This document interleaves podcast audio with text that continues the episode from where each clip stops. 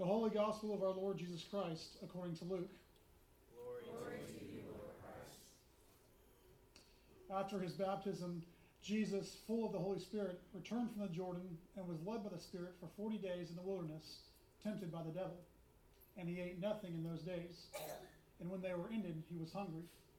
The devil said to him, If you are the Son of God, command this stone to become bread. And Jesus answered him, It is written, Man shall not live by bread alone. And the devil took him up and showed him all the kingdoms of the world in a moment of time, and said to him, To you I will give all this authority and their glory, for it has been, been delivered to me, and I give it to whom I will. If you then will worship me, it shall be yours. And Jesus answered him, It is written, You shall worship the Lord your God, and him only shall you serve. And he took him to Jerusalem, and set him on the pinnacle of the temple, and said to him, If you are the Son of God, throw yourself down from here, for it is written, He will give his angels charge of you, to guard you, and on their hands they will bear you up, lest you strike your foot against a stone. Jesus answered him, It is said, You shall not tempt the Lord your God. And when the devil had ended every temptation, he departed from him until an opportune time. This is the gospel of the Lord. Jesus, full of the Holy Spirit, returned from the Jordan and was led by the Spirit in the desert, where for 40 days he was tempted by the devil. From Luke's gospel, in the name of the living God, the Father, the Son, and the Holy Spirit. Amen. Amen. Please be seated. Well, it's everyone's favorite season of the year, right? The season of Lent. No? That's not our favorite season? How about the second favorite season? Is it that? Probably not that either. You know, last Wednesday when we started Lent, we talked about that it's a season of faithfulness. It's a season where we rededicate our lives to Jesus Christ, a season where we look at God and we look at the world and we decide which one is more important.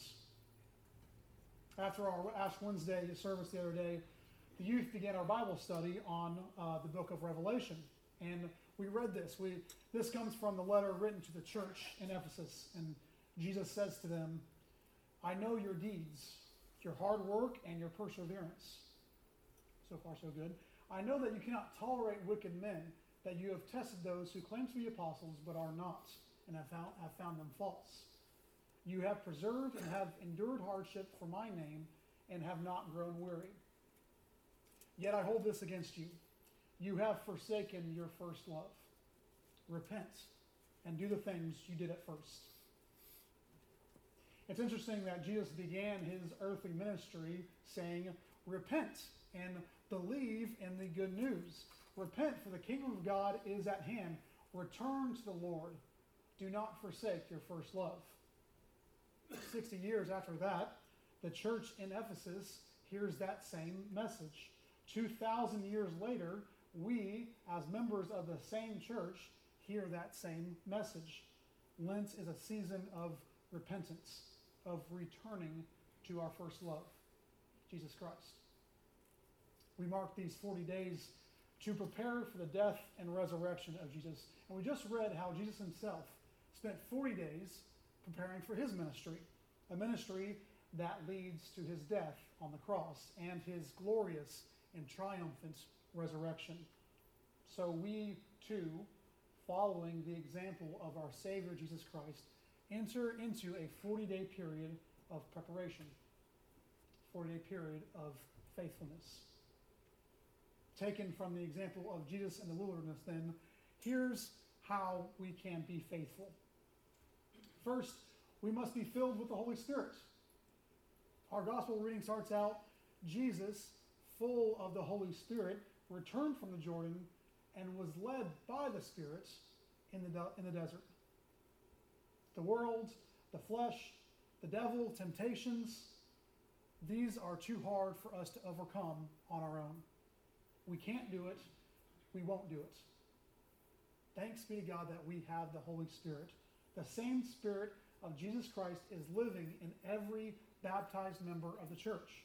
That is our first and our greatest advantage in living the Christian life. That it's the Holy Spirit working in us to form in us into the very likeness of Jesus Christ. That's why we're able to call each other's brothers and sisters, because the Spirit given to us at baptism, adopts us as children of the Most High. That's why St. Paul is able to write, I have been crucified with Christ. I have been put to death, to death with him. I no longer live, but Christ lives in me. That makes no sense unless the Spirit of Christ is given to us at baptism. And since the Holy Spirit is given to us, how exactly are we treating him? Do we forget that it is the, it is the Spirit that guides and directs us into all truth and all goodness? Do we sometimes forget that He's there, calling in, calling us into greater love for God and to service to one another? Do we sometimes tell Him to, to be quiet or just completely ignore Him? My brothers and sisters, the Holy Spirit is our great comforter. He's there to tell us what's right and what's wrong, to lead our hearts in the love of God, and even to challenge us to become more united with Jesus Christ.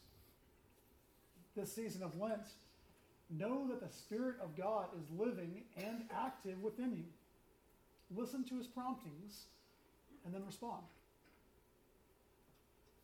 Second, to keep us faithful, we must fast from worldly things.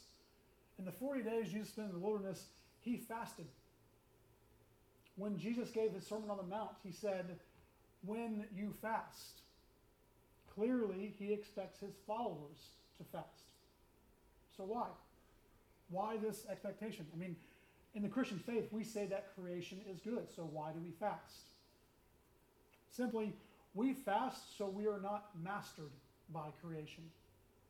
Again, coming from the Sermon on the Mount, Jesus says, No one can serve two masters.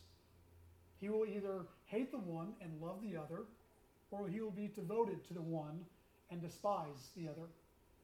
Fasting means that we willingly give up or cut back on something because we recognize, we confess that Jesus is the one true master.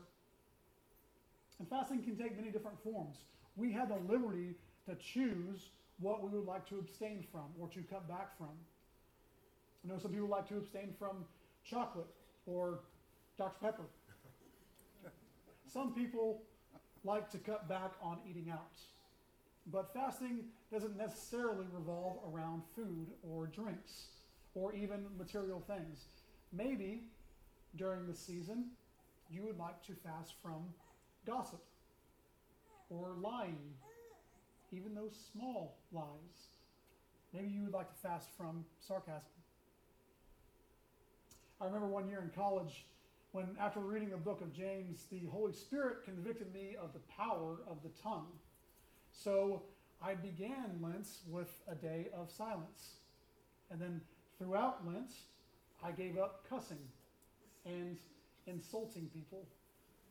And that last one was a, a bit harder than I care to admit. The idea was and is that I would give up something in recognition that Jesus is the Lord and master of my life. So during Lent, Jesus and the church ask us to willingly give up or cut back on something that will not save us. To fast from creation so we can improve our relationship with the Creator. To practice the, def- the discipline of self denial so that Christ can more visibly live in us. This season of Lent, what have you decided to give up or cut back on? And in so doing, how will that make you a better disciple of Jesus Christ? Third, in our faithfulness, while we fast from some things, we also feast on other things, namely the Word of God. Traditionally, the Word of God is the designation of Jesus Christ. And we are called to feast on Jesus during Lent.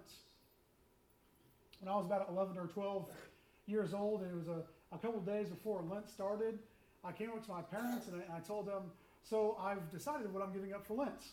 And they looked a little proud, like maybe something they were teaching is actually sticking. And they said, know, that, that's great, Mark. What, what are you giving up? So I had this little smirk on my face as I informed them, I'm giving up church. of course, that's not how it played out during Lent. And it seems ridiculous now because it's the com- complete opposite of Lent. During this season, we are called to feast on the Word of God, on Jesus Christ Himself, and He gives Himself in the Sunday worship. From John's Gospel, Jesus says, I tell you the truth. I am the living bread that came from heaven. If anyone eats this bread, he will live forever. This bread is my flesh, which I will give for the life of the world. We can fast from a number of different things during Lent, but we can't neglect the feast of the wedding banquet that is prepared for us. Feasting on the Word of God, Jesus Christ Himself, and the words of Holy Scripture.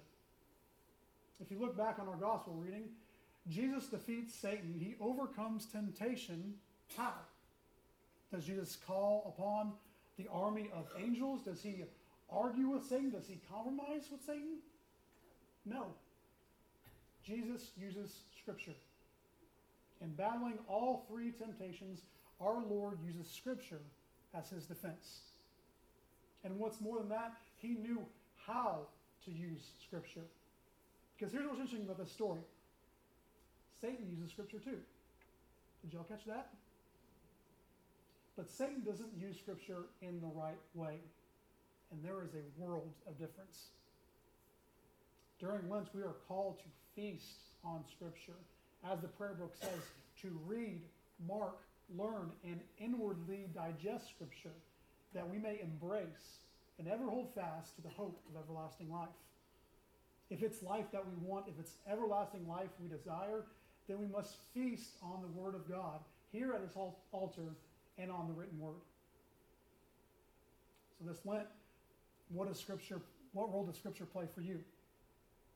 Are you reading daily, or even just once a week, maybe three times a week? What plan are you putting in place to feast on the Word of God? My brothers and sisters, I invite you into the season of faithfulness. And I would even encourage you to write down a Lenten plan or, or Lenten goals. How will you cooperate with the Holy Spirit? What will you fast from? And how will you feast on the Word of God? All of that for the glory of God, who lives and reigns now and forever. Amen.